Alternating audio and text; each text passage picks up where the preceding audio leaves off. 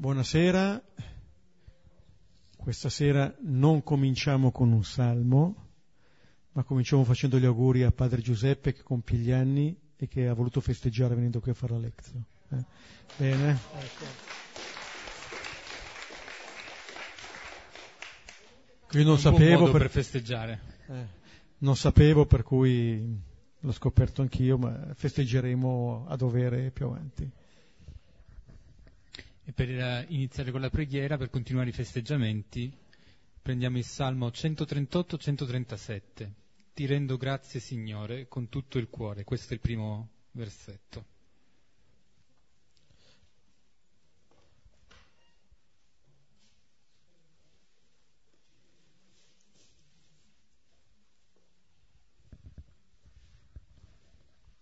Preghiamo come sempre dividendoci in due cori e iniziando con la mia destra. Ti rendo grazie, Signore, con tutto il cuore.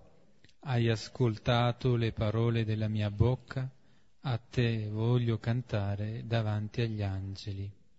Mi prostro verso il tuo Tempio santo, rendo grazie al tuo nome per la tua fedeltà e la tua misericordia. Hai reso la tua promessa più grande di ogni fama. Nel giorno in cui t'ho invocato mi hai risposto, hai accresciuto in me la forza. Ti loderanno, Signore, tutti i re della terra, quando udranno le parole della tua bocca. Canteranno le vie del Signore, perché grande è la gloria del Signore. Eccelso è il Signore e guarda verso l'umile, ma al superbo volge lo sguardo da lontano. Se cammino in mezzo alla sventura, tu mi ridoni vita. Contro l'ira dei miei nemici stendi la mano e la tua destra mi salva. Il Signore completerà per me l'opera sua. Signore, la tua bontà dura per sempre. Non abbandonare l'opera delle tue mani. Gloria al Padre, al Figlio e allo Spirito Santo, come era nel principio e ora e sempre, nei secoli dei secoli. Amen. Il salmo con il quale abbiamo appena iniziato la nostra preghiera è attribuito a Davide e viene dato come titoletto quello di inno di ringraziamento. È un salmo in cui eh, viene espressa la gratitudine effettivamente da parte del salmista che riconosce il Signore come presente nella sua vita e attento alle sue richieste. Non un Dio che è lì quasi a soddisfare però i bisogni che mi passano per la testa, i desideri anche più futili, ma un Dio con il quale sono in dialogo. Ti rendo grazie, Signore, perché hai ascoltato le parole della mia bocca. C'è questa dimensione profonda di ascolto e nello stesso tempo di parole che sono pronunciate ma non futili, parole importanti, profonde, che toccano la radice del cuore, del cuore di chi le sta pronunciando. Questo lo capiamo anche perché poi l'esito non è, um, è questo cantare davanti agli angeli, questo prostarsi verso il Tempio Santo, che sono azioni liturgiche. Il fatto che io sia stato ascoltato nella mia preghiera non si traduce in un eh, rincorrere un mio personale godimento, una mia soddisfazione, si traduce in azione di lode, in azione di ringraziamento. Ed è l'espressione di un prego a quello che ho ricevuto. E quindi c'è questa dimensione liturgica molto molto forte, molto marcata. E fondamentalmente quello per cui il salmista rende grazie è che c'è stata la fedeltà, la misericordia, Dio che ha donato di nuovo la vita. Sono temi che abbiamo più volte anche toccato nel corso nostre, nei nostri incontri, nel corso delle lezioni. Questo Dio che si presenta come un Dio fedele e misericordioso, un Dio della vita. Ed è eh, interessante, visto anche il brano che avremo modo di pregare tra poco, come venga detto che ha cresciuto in me la forza, che significa riconoscere che questa forza mi è stata già donata, è già in me. Ma in questo dialogo col Signore questa forza trae nuova linfa, nuovo vigore, tanto da tradursi anche in qualcosa che si impone ai potenti della terra, che i re saranno costretti a cantarla. E l'ultima cosa che mi piace sottolineare di questo salmo è questo riferimento alla mano del Signore, la mano che viene stesa e che libera dai nemici, la mano che ha realizzato l'opera del Signore, che ha creato ciascuno di noi che siamo sua opera. Questa mano che è invitata da parte di chi prega, del salmista, a continuare a esercitare la sua funzione di custodia di questa creazione. E quindi questa preghiera diventa alla conclusione non solo un grazie, ma una richiesta di continua custodia da parte di Dio, che ci possa prendere sempre tra le sue mani e ci possa condurre verso di Lui. E quindi con questo, con questo riferimento al Signore come colui che è il nostro custode, ci prepariamo alla, ad ascoltare e a introdurci al brano di stasera. Brano è Luca 8, 40, 56. Siamo all'ultimo brano, vedremo è un brano che l'insieme di due episodi di fatto che conclude il capitolo ottavo. Il capitolo ottavo che è cominciato prima con la descrizione dei discepoli e poi della parabola del seminatore, la spiegazione della parabola, le, le, parole di Gesù su chi sono i veri parenti, un po' un, un, capitolo sulla parola, e questa parola che poi ha portato frutto prima per quanto riguarda i discepoli tem- sul lago, quando vengono colpiti dalla tempesta, e eh, Gesù che riporta la quiete e i discepoli che si chiedono chiedunque costui. E poi eh, l'episodio della, della, volta scorsa, la guarigione del Geraseno, di Legione, quella guarigione che è avvenuta nel territorio pagano. Anche lì si è sperimentata la potenza della parola da un lato, che però non è violenta. Gesù eh, viene pregato dagli abitanti di quella regione di andarsene dal loro territorio e Gesù risale sulla barca. Mentre obbediva appunto a queste persone, diceva di no al desiderio del, di Legione ormai guarito di stare con lui e lasciava quella persona un po' come testimone dell'opera della parola nella sua vita. Va nella tua casa e annuncia loro. E quello che Gesù diceva, ciò che Dio ha compiuto, la misericordia che ti ha usato, diventava per quella persona ciò che Gesù ha compiuto. Ecco, il brano di questa sera eh, ci riporta ancora in viaggio prima con Gesù sull'altra riva e poi adesso ascoltiamo cosa avviene sull'altra riva. Ora, mentre Gesù ritornava, lo accolse la folla. Erano infatti tutti in attesa di lui. Ed ecco venne un uomo, un uomo di nome Gairo, che era capo della sinagoga, e caduto ai piedi di Gesù lo implorava di entrare nella sua casa, poiché aveva una figlia unigenita di circa dodici anni, ed essa moriva. E mentre lui se ne va, le folle lo soffocavano. E una donna che era in flusso di sangue da dodici anni, una che aveva sperperato con medici tutta la sua vita, non poté da nessuno essere curata. Avanzatasi dietro, toccò la frangia del suo mantello e all'improvviso si arrestò il flusso del suo sangue. E Gesù disse, Chi è che mi ha toccato?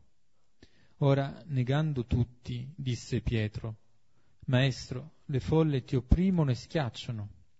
Ora Gesù disse, Qualcuno mi toccò perché io avvertii una potenza uscita da me. Ora la donna, avendo visto che non era rimasta nascosta, venne tremante e caduta innanzi a lui annunciò davanti a tutto il popolo per quale motivo lo toccò e come fu guarita all'improvviso. Ora disse a lei, figlia, la tua fede ti ha salvata, cammina verso la pace. Mentre egli ancora parlava, arriva un tale da parte del capo della sinagoga dicendo, è morta la tua figlia, non disturbare più il maestro. Ora, udito, Gesù gli rispose, non temere, solo credi e sarà salvata. Ora, giunto nella casa, non permise che entrasse nessuno con lui, se non Pietro, Giovanni e Giacomo e il padre della fanciulla e la madre. Ora piangevano tutti e si battevano per lei. Ora disse, non piangete, poiché non è morta, ma dorme. E lo deridevano, sapendo che è morta. Ora egli, impadronitosi della sua mano, gridò dicendo, Fanciulla, destati. E ritornò il suo spirito e si levò all'improvviso e ordinò di darle da mangiare. Ed erano fuori di sé i suoi genitori, ori, ora egli comandò loro di non dire a nessuno il fatto. Questo è il duplice episodio strutturato a forma di sandwich, le due parti del, che riguardano la figlia di Gairo che fanno un po' da cornice e all'interno l'episodio della donna dell'emorroista. Accomunati, lo vedremo da, diverse, eh, da diversi legami, il centro che le accomuna è il tema della fede. Questo è in questione eh, in questo episodio, la parola che dice alla donna, figlia la tua fede ti ha salvato, la parola che dice a Gairo, non temere, solo credi, ci portano appunto a eh, notare qual è il tema che viene messo in luce anche eh, distinguendo il modo con cui la donna si avvicina a Gesù dal modo con cui la folla si avvicina a Gesù. È quello che Pietro dirà, tutti ti schiacciano, ti opprimono e tu chiedi chi ti ha toccato. Questa è la diversità del modo con cui ci si accosta. E eh, essendo la, il tema della fede il centro di questo brano, come se il, il miracolo, diciamo, la guarigione, fosse a servizio di questo. Cioè quello che qui colpisce non è tanto la guarigione di queste persone, certo, anche questo, la risurrezione addirittura di una bambina, ma sembra che tutto converga in quella che è l'affermazione di Gesù sulla fede. Tra l'altro questa non è la prima risurrezione, abbiamo già trovato il capitolo settimo, il figlio della vedova di Nain, questa è la seconda risurrezione che troviamo nel Vangelo di Luca, come al centro c'è sempre questo eh, tema eh, della fede. E se, eh, come vi ho detto prima, un po' è la risposta alla parola di Dio. La fede è la nostra risposta al Dio che ci parla. Vuol dire che accogliamo quella parola che è capace di generare o di rigenerare vita in noi. Abbiamo pregato col Salmo, se cammino in mezzo al pericolo, tu mi ridoni vita. E adesso possiamo vedere i diversi versetti. Iniziamo col versetto 40. Ora, mentre Gesù ritornava, lo accolse la folla. Erano infatti tutti in attesa di lui.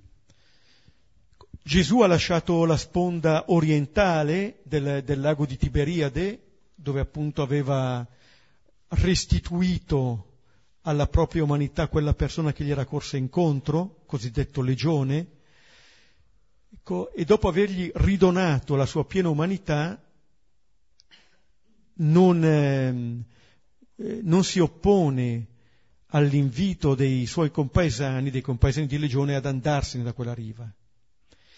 E eh, quello che si vede è che eh, il rifiuto da parte dei Geraseni viene trasformato da Gesù in una nuova possibilità per altri.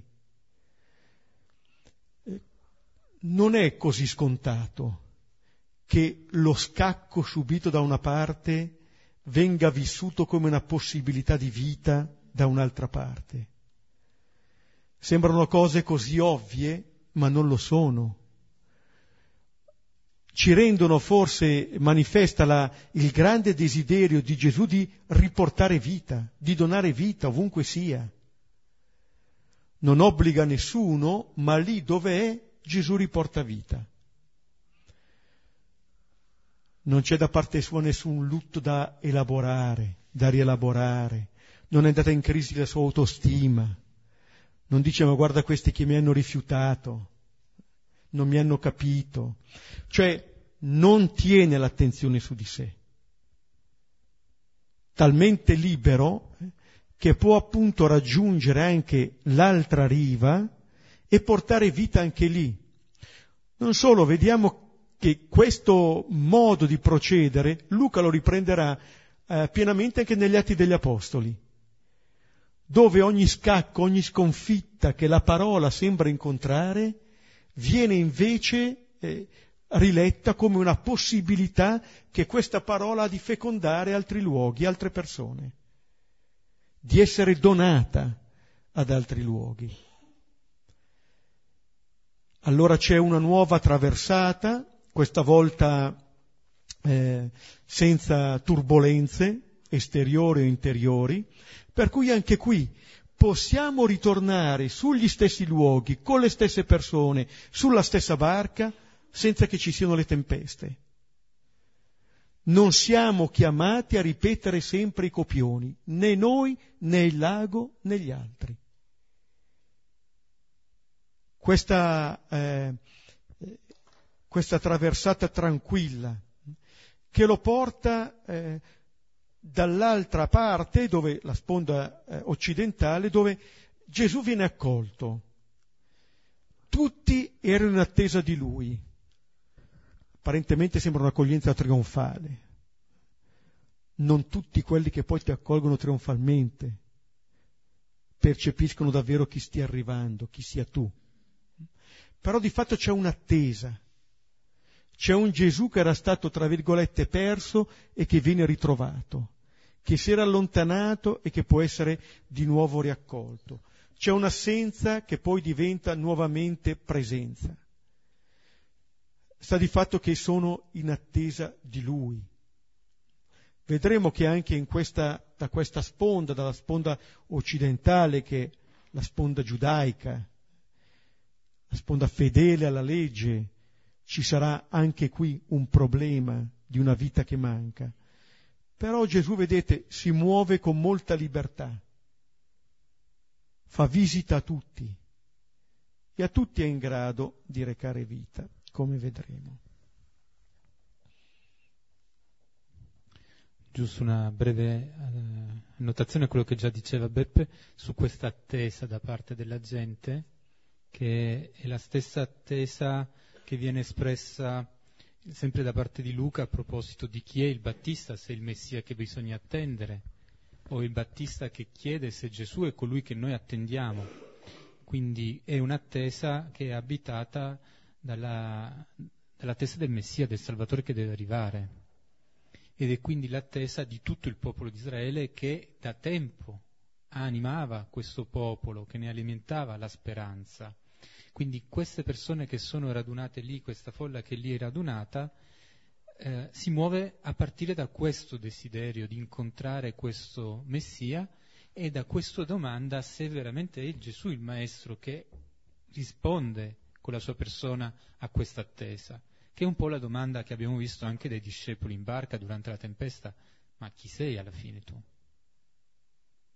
Quindi no, se noi siamo in questa folla, siamo in questa folla animati da questa attesa. Questo ci dice anche una qualità della presenza che non è semplicemente aspettare il ritorno del guaritore. E questo fa anche la differenza della qualità dell'incontro che viene vissuto. Continuiamo con i versetti successivi 41 e 42.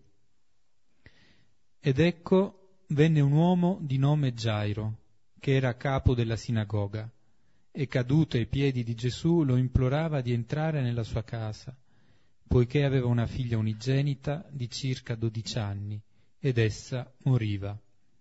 E mentre lui se ne va, le folle lo soffocavano.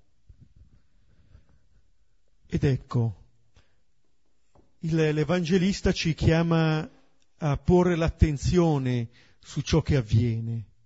Questo richiamare, questo ridestare la nostra attenzione è già stato usato da Luca, per esempio al capitolo quinto, quando eh, Gesù si trovava in una casa ed ecco che arriva un paralitico portato da, da alcune persone. Oppure ancora al capitolo settimo, quando sta andando Nain ed ecco che in direzione contraria arriva il corteo funebre. In casa di Simone, dove Gesù viene invitato a pranzo, ed ecco una donna di quella città. Con questa formula eh, che eh, Luca usa è una formula che fa scattare la nostra attenzione, perché da questa folla, certo uno dice tutti erano attesa di lui, poi c'è qualcuno che esce da questa folla, che esce anche dall'anonimato di questa folla. Un uomo di nome Gairo. Viene riportato il nome di questa persona, dietro ogni nome c'è una storia, l'Evangelista tira fuori da questa folla questa persona qui, è il capo della sinagoga, vedete siamo nella sponda opposta rispetto al, a quella orientale rispetto a quella pagana. Qui si parla di sinagoga, si parla appunto di persone che hanno a che fare con la legge, con la parola, eppure anche qui quello che si sperimenta è che eh, questa vita sembra essere lontana.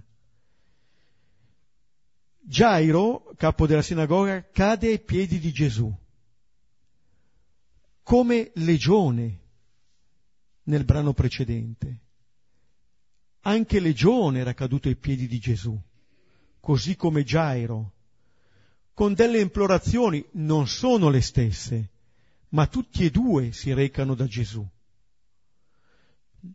E eh, quello che chiede Gairo è che Gesù entri nella sua casa, che Gesù entri nella sua vita, che Gesù vada a trovarlo. È un po', eh, se volete, l'invito contrario a quello che Gesù dice ai primi due discepoli nel Vangelo di Giovanni, venite vedrete. Qua dicono a Gesù come dire, vieni, vedi, guarda cosa c'è nella mia casa. E eh, subito l'Evangelista dice, anticipa che cosa c'è in quella casa una figlia unica di circa 12 anni ed essa moriva. Allora la situazione di questo Gairo è la situazione di un padre che vede sua figlia andarsene. È un'unica figlia, non ha altre possibilità, di circa 12 anni. Vedremo anche poi che appunto l'età che riguarda anche la situazione della donna di circa 12 anni della figlia vuol dire che è lì lì per entrare nella vita adulta, ma è sulla soglia. Non riesce probabilmente, come sarà di fatto, a varcare quella soglia. Entrare nella vita adulta significa essere in grado di generare vita. Essere persone, in un certo senso, vuol dire evangelicamente dar vita, non solo qui in termini materiali, ma la nostra capacità di essere fecondi, di generare vita attorno a noi. Questo significa vivere, dare vita. 12 anni e moriva. È come se eh, l'Evangelista dicesse qui quello che in realtà è tutta la nostra vita. Per questa bambina è come se fosse tutto anticipato. Cioè noi la nostra vita è un inizio anche di morte, ogni vita che viene al mondo. Ma la questione appunto non è questa, è che questa bambina in un certo senso eh, subisce qualcosa che per suo padre è ingiusto. Noteremo che poi questo legame tra il padre e la bambina andrà un po' visto da vicino. Se, se vedete appunto con Nine, madre, figlio, padre, figlia. È come se questa figlia rappresentasse, per certi aspetti, quello che il sangue rappresenta per la donna. È la vita che se ne va. Ma sembra che nell'implorazione di Gairo, eh, sembra che sia la stessa vita di Gairo che se ne vada con la figlia.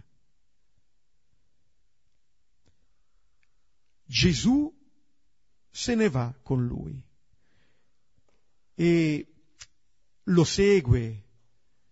Gesù si mette al passo di queste persone provate che vanno da lui. Si mette in ascolto di queste situazioni.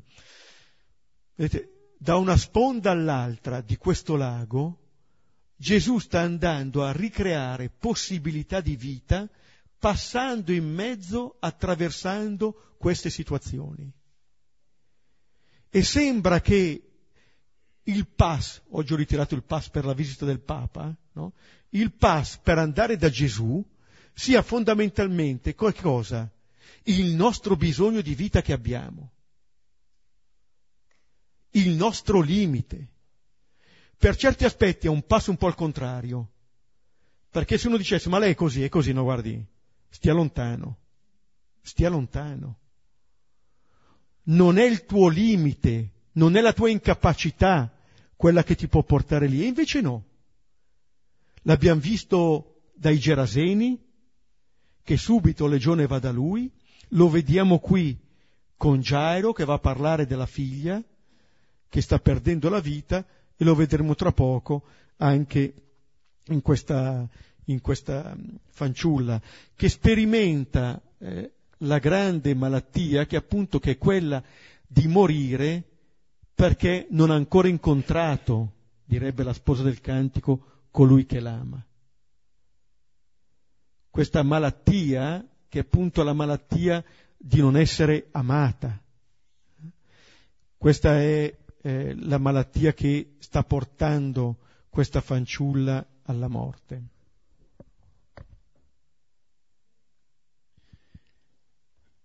Due brevi annotazioni sul come Gesù uh, si comporta in questo sbarco dall'altra riva e vedere il parallelo tra la scena raccontata del Geraseni e questa è forte perché al deserto da cui esce soltanto un uomo a questa folla da cui spicca il capo della sinagoga, ci sono differenze, però la dinamica è molto molto simile. La cosa che mi colpiva è che in questa folla che attende, l'attenzione di Gesù è catturata da questo uomo. E non è fatto perché è il capo della sinagoga, non è il ruolo che occupa dal punto di vista religioso e sociale che permette a Gairo di avere accesso a Gesù, di farsi ascoltare. È ciò che lui porta come richiesta, che permette di poter trovare questo ascolto attento da parte di Gesù, perché ciò che è in gioco è la vita. E questo che eh, credo che sia importante da tenere presente. È ovvio che se il capo della sinagoga va a cercare qualcuno è un segno di grossa stima e di riconoscimento pubblico per chi viene cercato. Ma il modo in cui ragiona e opera Gesù non è quello di assicurarsi un consenso a livello pubblico istituzionale, ma di venire incontro a quelli che sono bisogni concreti. E in questo senso il fatto che segua il padre nella casa della ragazzina significa anche lasciarsi dietro questa folla che lo attende. E una folla che attende può diventare una forma anche di condizionamento. Tanto è vero che il brano dice che lo soffocavano.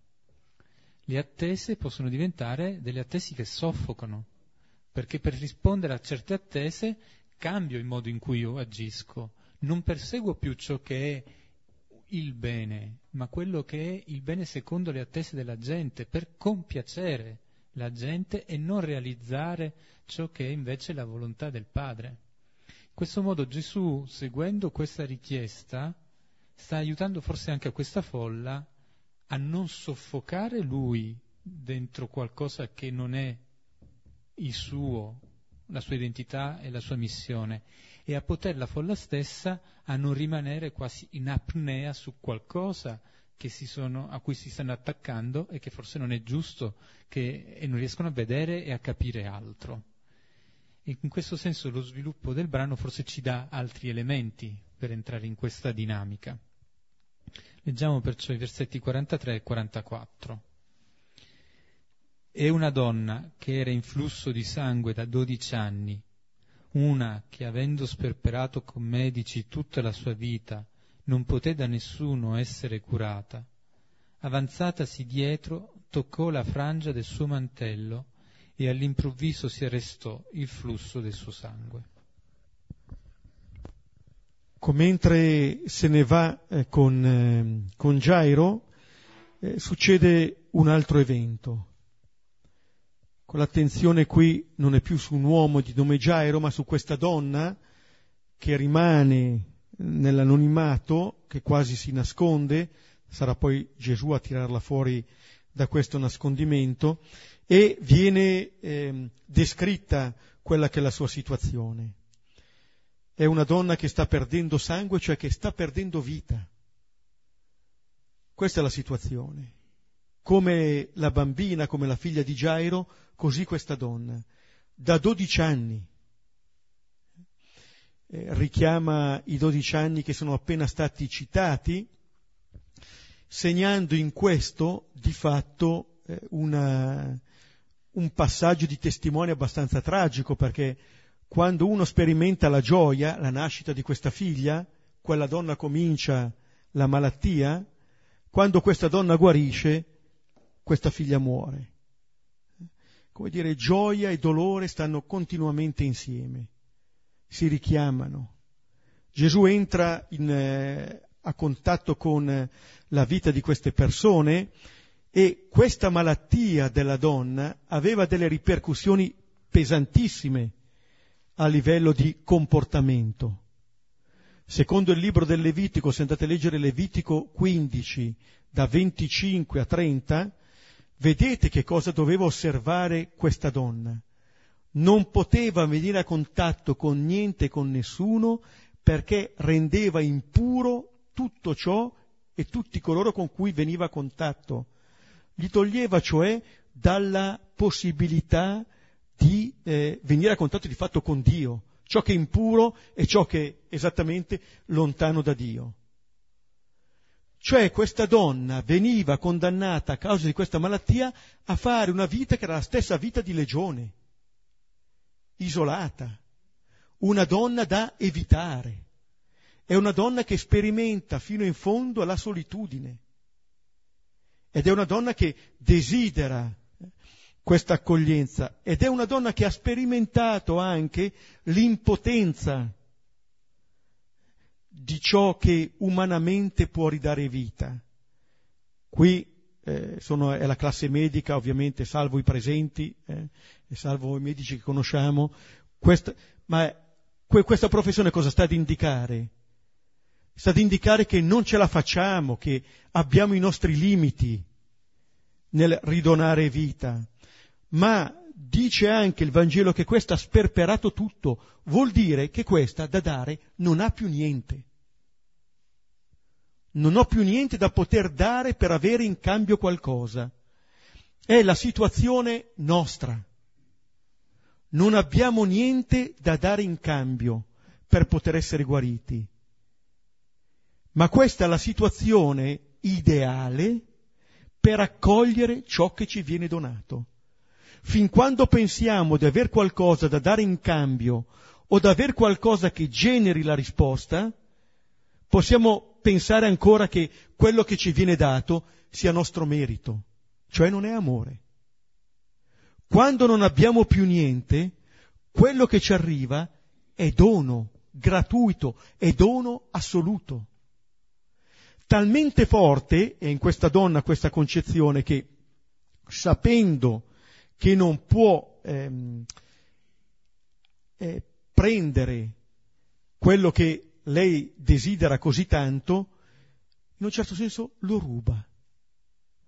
Si avvicina, si av- avanza dietro. Ricordate la peccatrice in casa di Simone che si mette dietro, ma l'avevano vista tutti entrare. Questa non la vedono, in mezzo alla folla, da dietro, e tocca la frangia del suo mantello. Questo è ciò che questa donna fa. Uno potrebbe dire superstizione. Una bella commissione dell'Inquisizione direbbe questa donna se ne vada, sarà mica fede questa. Cosa stai toccando? Il cornetto magico. Eppure questa donna non ha, da un lato non ha nulla da presentare, dall'altro lato si affida completamente. Ora, questo tocco che la donna fa alla frangia del mantello, anche questo, no? La parte più esterna di Gesù. Chi dice che Gesù sta andando in giro come un giudeo, con le quattro frange al suo mantello. Gesù in questo brano non irride la legge, sta facendo vedere che cosa c'è al cuore della legge, c'è la vita dell'uomo. Ebbene, questa donna arriva fino lì, e lì, in un certo senso, con questo suo tocco, chiede, mostra il suo desiderio. Di fronte alla folla, che come appunto sottolineava prima anche Giuseppe, soffoca, poi dirà anche Pietro, no, ti schiaccia, questa donna tocca. Ecco, questo è, eh, tra tutti i sensi, il tatto è reciproco ciò che è toccante diventa toccato. Dice proprio questa reciprocità. E dice allora la reciprocità tra questa donna e Gesù. Gesù va da questa, do, eh, da, questa donna va da Gesù cercando questa vita, un po' come, come Gairo. Quando la vita se ne va, questa donna va da Gesù. Ma in un certo senso ci stanno consegnando una verità di fondo. Noi andiamo da Gesù per cercare vita. Non so dove la cerchiamo. Perché tutti noi cerchiamo vita. Questo brano ci dice, stai cercando vita? Va da Gesù. È lì che ci porta il desiderio di vita. Per vivere di più, per vivere meglio, andiamo da Lui. E dopo questo tocco, all'improvviso si ferma il flusso, cioè la vita ritorna. Il contatto con Gesù ci riporta la vita. È analogo un po' anche con legione. Il contatto con questo Gesù ci riporta la vita. Il contatto con Gesù ci restituisce la nostra verità, ci restituisce la nostra umanità piena interrompe la perdita di questa vita. Allora questa, questa, questa donna ha intuito una grande verità, che il dono di Gesù è assolutamente gratuito, è lì, è lì per tutti, anche per lei. Non viene chiesto nessun permesso chi la cerca la vita in Gesù la trova.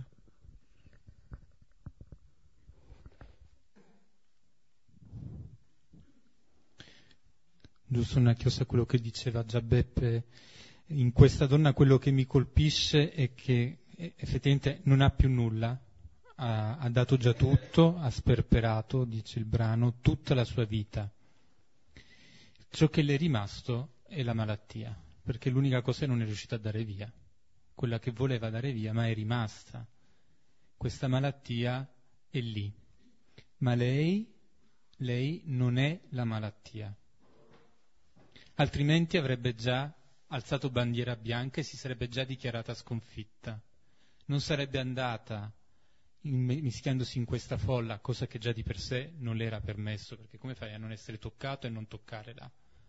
Non sarebbe andata dietro Gesù se non avesse dentro di sé questo desiderio di vita e questa speranza che la sua vita non è quella malattia che pure per 12 anni l'ha tenuta fuori dalla comunità e le ha impedito di poter essere viva e dare vita.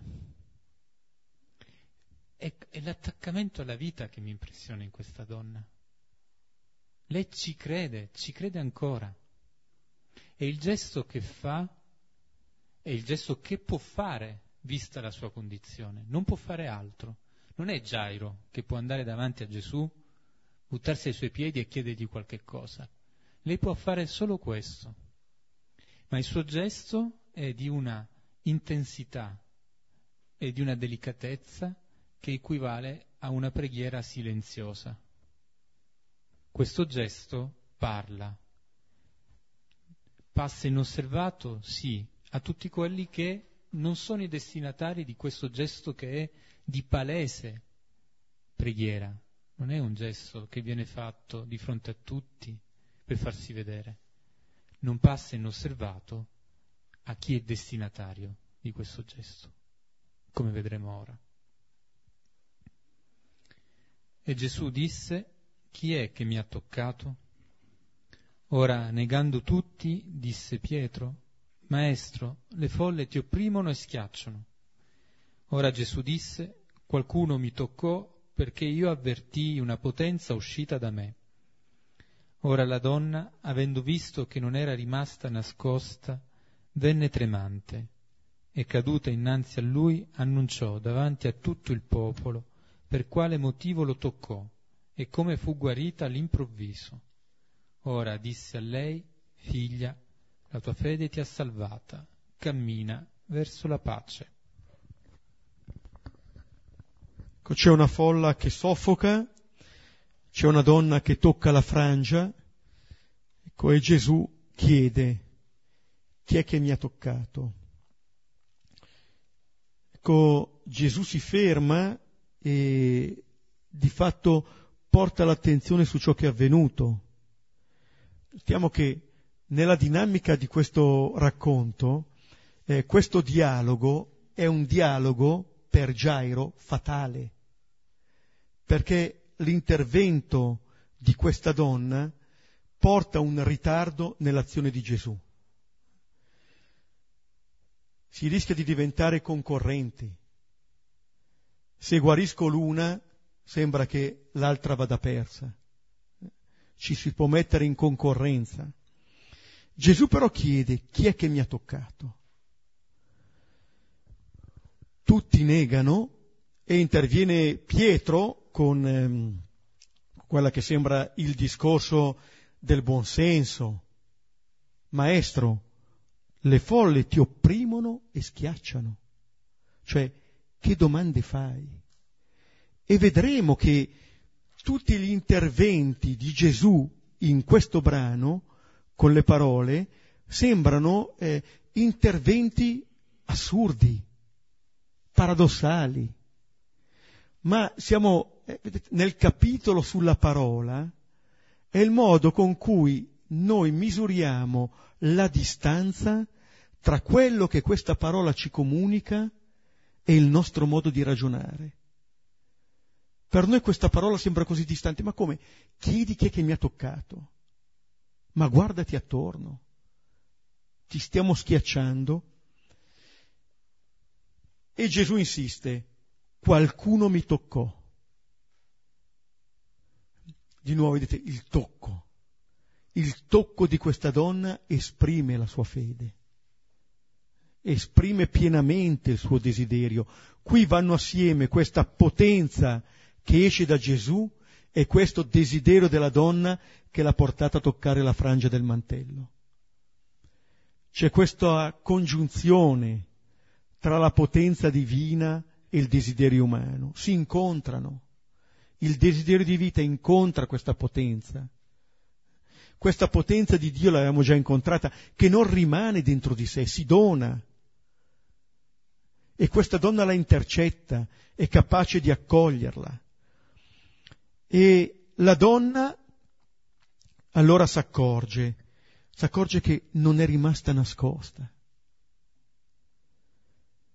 Colei che pensava di trarre profitto almeno alla disperata da questa situazione rimanendo nascosta, si accorge di non poter più restare nascosta. E allora venne tremante e sembra appunto che la paura si impossessi di lei. Come dire, adesso me la faranno pagare. Ho fatto qualcosa che non dovevo fare. Però venne e cade innanzi a lui. Questo è il primo cambiamento. Da dietro passa di fronte a Gesù. Entra cioè pienamente nella relazione.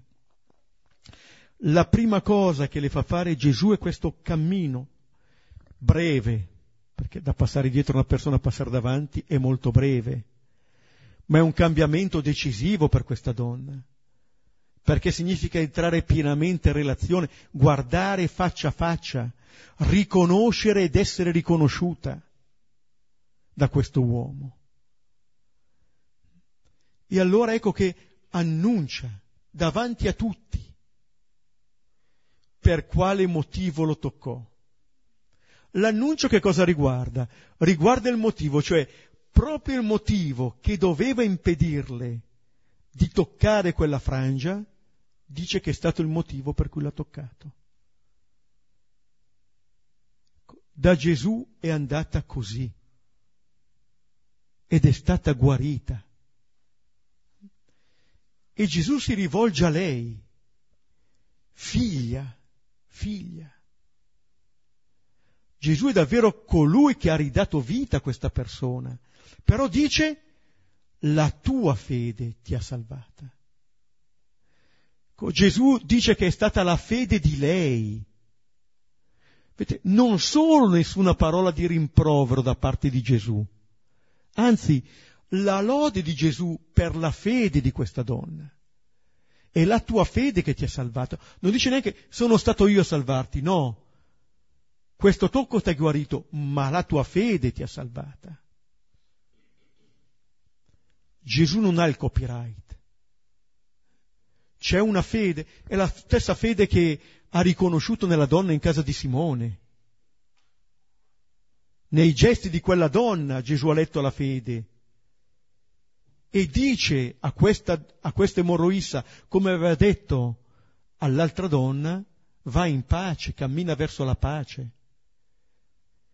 Come dire, riconosci che questa vita è tornata in te. Cioè la relazione con Gesù ha reso capace questa donna di nuova vita, di nuova autonomia, può riprendere a camminare, cioè può riprendere a vivere non c'è una dipendenza nei confronti di Gesù, c'è una vita che si spalanca per questa donna.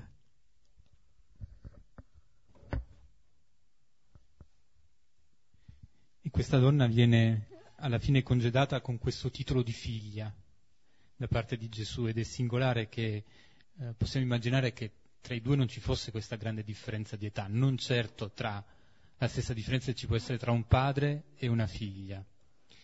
Però chiamarla figlia è come restituirla a quella giovinezza che lei ha passato nella malattia.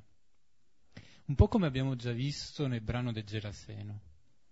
Dopo l'incontro, questo uomo indemoniato che viveva lontano da tutti, che era il contrario di Adamo, viene restituito appieno alla sua umanità. E questa donna che è stata dalla malattia segregata dalla comunità e privata dalla possibilità di poter vivere appieno la fecondità della sua vita, viene restituita a questa giovinezza. Può essere figlia, può essere appieno in questa relazione. Questo incontro con Gesù, quindi, se lo leggiamo pure alla luce di questo cammino che abbiamo fatto, ci fa vedere come in ogni atto di Gesù c'è questo dono della vita che significa ristabilire le relazioni, le relazioni fondamentali. E allora anche il chiamarla figlia la mette di nuovo nelle relazioni. E il far fare a lei questo atto pubblico di confessione di fede per quello che è successo, la reintegra nella comunità. Il Signore che salva non salva il singolo individuo, salva la persona nelle relazioni che sono parte veramente essenziale del nostro essere e questo è fondamentale da tenere in conto. E allora vediamo che cosa succede però a Gairo. Mentre egli ancora parlava, arriva un tale da parte del capo della sinagoga, dicendo, è morta la tua figlia, non disturbare più il maestro. Ora, udito, Gesù gli rispose, non temere, solo credi e sarà salvata. Non si fa in tempo a gioire, eh, mentre egli ancora parlava, arriva un tale. Ecco, di fronte all'annuncio della, della donna, eh, della guarigione, della salvezza, ecco che arriva un'altra notizia. E Gesù ha appena detto, figlia, la tua fede ti ha salvata, e arriva l'annuncio, è morta la tua figlia. Ecco, questo è l'annuncio che eh, raggiunge Gairo. Ecco, non sappiamo appunto se il ritardo sia stato fatale, sta di fatto che quello che Gesù dice è che per il Signore non c'è questo ritardo. Non si può dire è troppo tardi.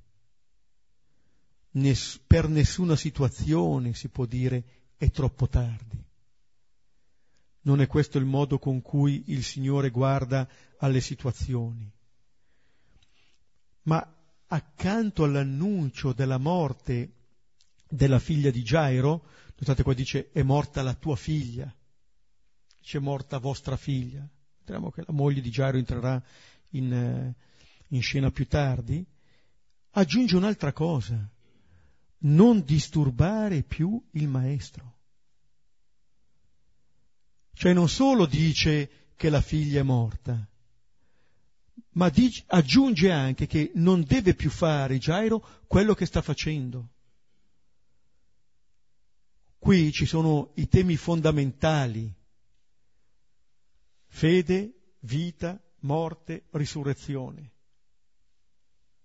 E di fronte alla morte dice non disturbare più il maestro.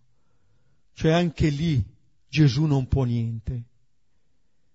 Ci sono delle situazioni in cui non è possibile più nulla. E sembra questa affermazione di questo tale l'affermazione del buonsenso. Non c'è più nulla da fare. Torna a casa e lascia stare Gesù. Ora, udito, Gesù gli disse. Prima di dire le parole, Gesù ascolta le parole. La sua parola incontra sempre le nostre parole. La sua parola incontra sempre la nostra vita. Gesù, prima di dirci la sua parola, è un Signore che ascolta ha ascoltato tutto quello che è avvenuto, ha ascoltato l'annuncio, ha ascoltato anche la seconda parte dell'affermazione, non disturbare più il maestro. E gli dice, non temere, solo credi e sarà salvata. Questo è un po' il punto culminante. Non temere. Già l'abbiamo visto anche durante la traversata, no? le paure, le paure dei discepoli, le paure di quelli dei, poi dei, dei mandriani, eccetera. Qui non temere. È come se Gairo si trovasse un po' al centro di queste due parole. Della parola che gli dice non disturbare più il maestro, tua figlia è morta, e l'altra parola che gli dice non temere, soltanto credi di quale parola io mi fido. Di quale? Io posso dare ascolto all'una o all'altra. Queste parole ci attraversano e noi siamo chiamati ad affidarci, come Adamo ed Eva nel giardino. di quale parola mi fido? L'emorroisa è andata da Gesù perché ha cercato vita lì. I nostri progenitori l'hanno cercata altrove vita. Hanno vissuto eh, Dio come il nemico, quell'immagine diabolica di Dio che il serpente le aveva presentato come il nemico della nostra vita. Non temere, solo credi. Fede e paura si escludono, sono inversamente proporzionali. È un cammino, perché di fatto vedremo che ci sarà da camminare verso questa casa, però quello che è chiamato a fare Gairo è appunto questo, di dare fiducia a questa parola di Gesù, di dare fiducia a Gesù.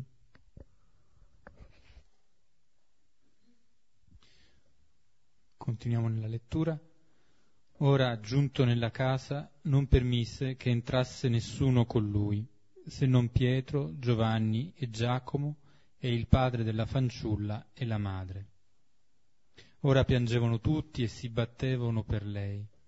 Ora disse, non piangete, poiché non è morta ma dorme, e lo deridevano, sapendo che è morta. Giunto nella casa, Gairo gli aveva detto, lo implorava di entrare nella sua casa, giunge nella casa, entra nella casa. Ecco, Gesù ci segue, viene con noi, entra con noi nelle nostre situazioni di morte, anche lì. Impura era la donna, impuro è questo cadavere.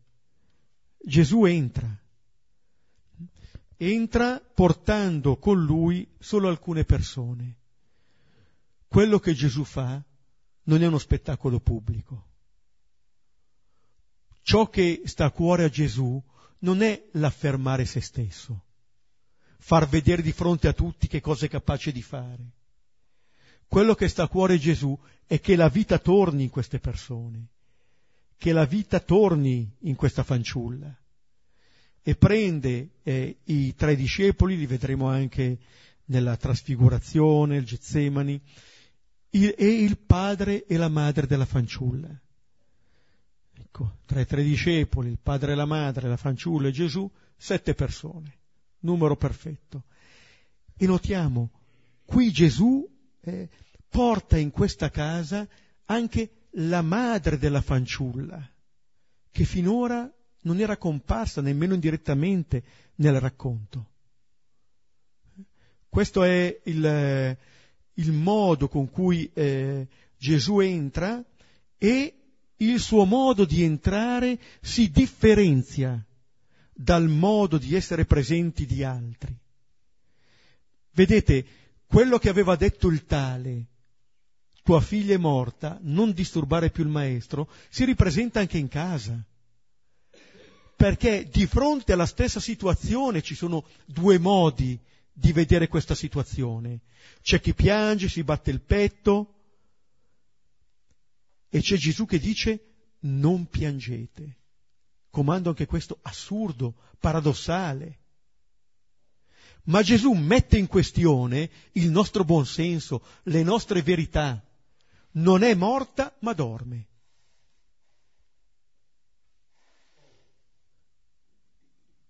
Queste parole le può dire solamente Gesù. Di fronte a queste situazioni lui le può dire.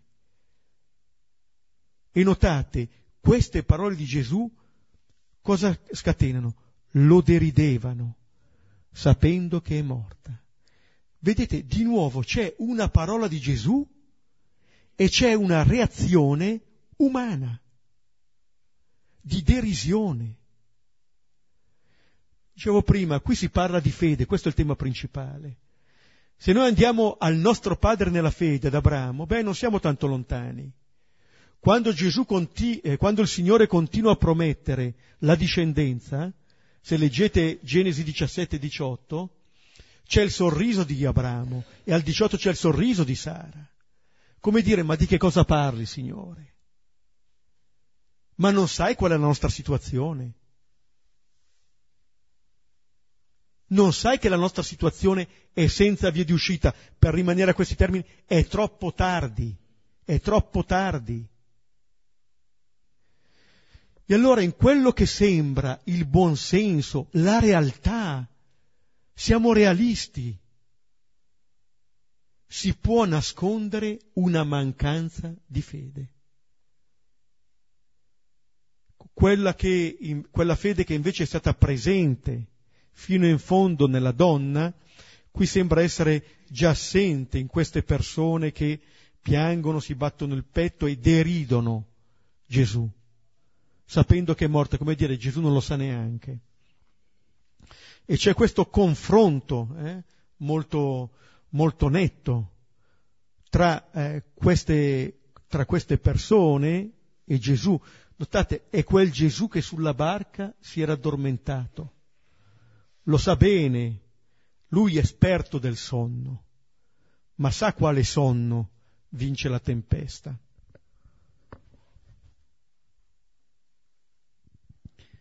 Ora egli, impadronitosi della sua mano, gridò dicendo, Fanciulla, destati. E ritornò il suo spirito e si levò all'improvviso e ordinò di darle da mangiare. Ed erano fuori di sé i suoi genitori Ora egli comandò loro di non dire a nessuno il fatto. Ecco, Gesù prende la mano. Prima ci faceva fermare anche Giuseppe sulla mano eh, del Signore, si prende la mano, entra a contatto con questa fanciulla, mostra che Gesù è al di là delle categorie del puro e dell'impuro. Non lo frena, questo, vuole ridare vita. In questo modo Gesù si mostra come lo sposo di questa fanciulla. Sarà questo Gesù a restituire a questa fanciulla una nuova possibilità di vita. E la prima cosa che fa è questo gesto. Vedete, gesto e parole, gesto e parole. Che cosa c'è di più umano di questo? Ci sono gesti e parole che ridanno vita. I sacramenti sono gesti e parole, gesti e parole che ridanno vita. E dice fanciulla destati. Qua abbiamo i termini chiave della risurrezione, prima destati e poi si levò all'improvviso. Risorgi, e ritorna lo spirito. Appunto, la morte è stata come l'allontanamento di questo spirito che grazie al contatto di Gesù ritorna. La vita che torna grazie al contatto con Gesù. A volte si ha quasi eh, l'impressione eh, che il contatto con la vicinanza col Signore ci tolga vita quasi ne abbiamo paura. E invece il contatto con Lui è ciò che riporta vita dentro di noi. E allora questa fanciulla si alza e ordinò di darle da mangiare. Uno potrebbe dire, grande miracolo, risurrezione, e poi darle da mangiare. Ci sono tante possibilità di lettura una è come quella di Gesù, che quando risorge, siccome non ci credono che è risorto, allora dice datemi qualcosa da mangiare. Non sono un fantasma. Ma questo dar da mangiare è anche se, se prendete il primo capitolo di Genesi, quando, Ge, quando il Signore crea l'uomo e la donna, poi subito dopo dà il cibo. Cioè, per sostenere la nostra vita, noi assumiamo vita dall'esterno. Non riusciamo a darci vita da noi stessi. Sa bene il Signore che abbiamo bisogno di prendere vita. Il cibo è un'immagine eh, di questa vita che ci viene dal di fuori e che diventa nostra. Ma ci dice anche che, dicendo così ai genitori, ordinò di darle da mangiare, dice che i genitori sono lì per venire incontro ai bisogni di questa fanciulla e sono lì solo per venire incontro ai bisogni di quella fanciulla. Non saranno loro ad esaudire i desideri di quella fanciulla. Loro sono chiamati ad esaudire i bisogni della loro figlia. Poi ci sarà un passo in più. Bisogna in un certo senso che lasciano andare questa fanciulla. La lasciano vivere. Eh? Questa è un po' il, la possibilità di vita per questa fanciulla. Altrimenti questi due genitori, soprattutto Gairo, farà fare, eh, ripeterà quello che la folla sta facendo con Gesù, soffocare ma non si prende vita, non si dà vita. E, ehm, ed erano fuori di sé i suoi genitori, lo stupore, lo stupore. Non si aspettavano nemmeno loro. Già erano andato per quello, ma rimangono stupiti da questo Gesù che eh, riporta la vita in questa fanciulla. E poi, altro comando, abbastanza paradossale, non dire a nessuno il fatto. Questo evento è soprattutto presente nel Vangelo di Marco, il cosiddetto segreto messianico, cioè fin quando non si arriva a riconoscere Gesù sulla croce nella sua verità di figlio di Dio, abbiamo sempre il pericolo di equivocarci sulla sua identità. Però ci dice anche che questo gesto di Gesù, appunto, è un gesto finalizzato alla vita della, di questa bambina, non finalizzato all'affermazione di Gesù. E questo comando è lo stesso verbo che Luca aveva utilizzato nell'episodio precedente quando aveva comandato lo spirito impuro di legione. È un comando serio questo, autorevole, perché il parlare di lui sarebbe dare spazio allo spirito del male.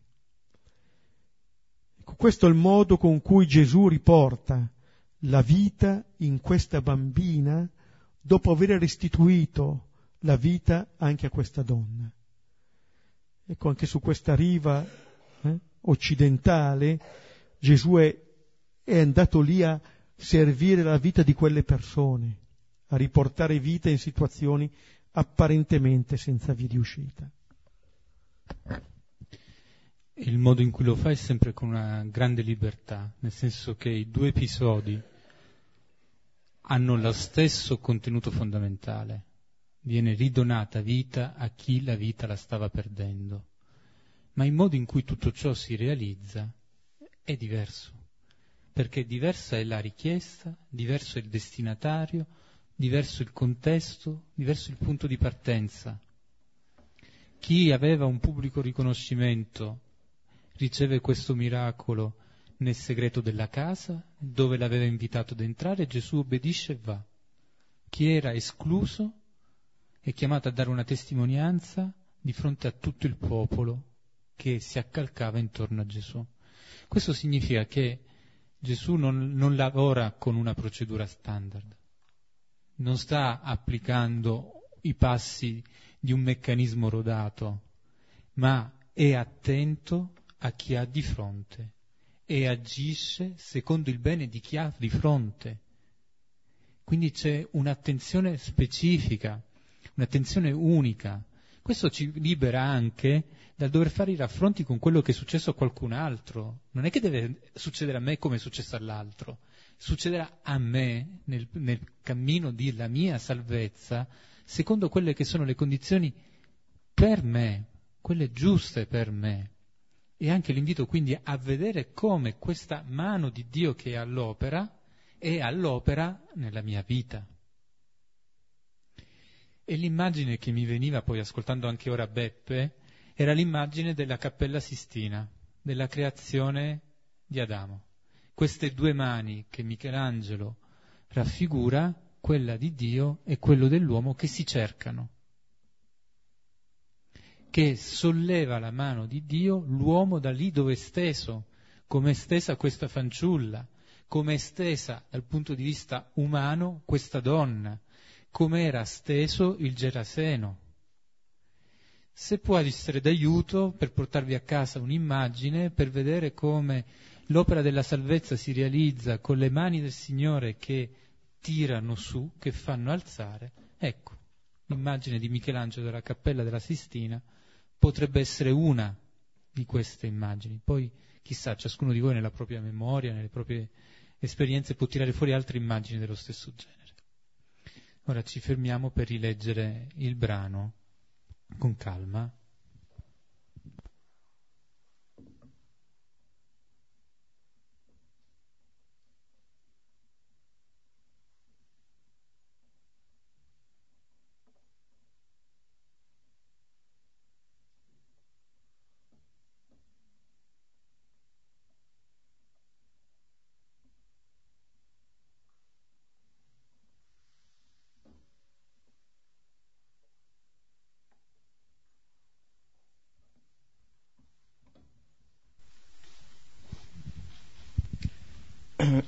Allora, c'è, c'è, una frase che mi colpisce molto in questa. È la frase che dice Gesù quando dice qualcuno mi ha toccato e ho sentito che una forza è uscita da me. E questa frase mi colpisce molto perché ai miei occhi ho sentito che una forza è uscita da me. Sembra quasi che sia una cosa che succede a prescindere dalla volontà di Gesù. Cioè, è bastato che questa donna si avvicinasse a lui e gli toccasse un lembo del vestito perché una forza uscisse da Gesù senza che neanche lui se ne accorgesse. Quindi perché mi colpisce? Uno proprio perché mi sembra che sotto determinate condizioni l'amore di Gesù c'è necessariamente se ti avvicini a lui nella maniera giusta. E in secondo luogo perché in tutta la folla che c'era che lo accalcava, che quindi avranno avuto anche la possibilità di toccarlo molto probabilmente, l'unica di cui lui si accorge è lei, che lo fa in maniera nascosta, toccando solo un lembo del suo, del suo, eh, del suo mantello. Quindi significa che lui ha riconosciuto in lei forse l'unica che aveva fede in quel momento, cioè che sapeva già che questa cosa l'avrebbe salvata. E in questo caso, proprio perché lui dice sento una forza che è uscita da me, cioè è lui che si accorge di questa cosa, non è che lui va incontro a questa cosa. Quindi vuol dire che in queste condizioni il suo amore è incondizionato. Cioè.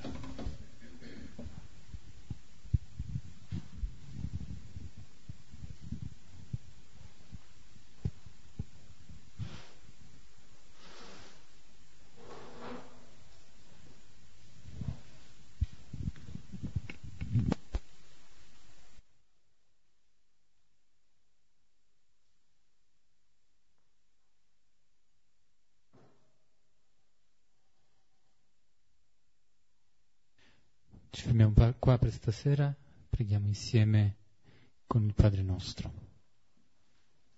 Padre nostro, che sei nei cieli, sia santificato il tuo nome, venga il tuo regno, sia fatta la tua volontà, come in cielo così in terra. Dacci oggi il nostro pane quotidiano, e rimetti a noi i nostri debiti, come noi li riteniamo e non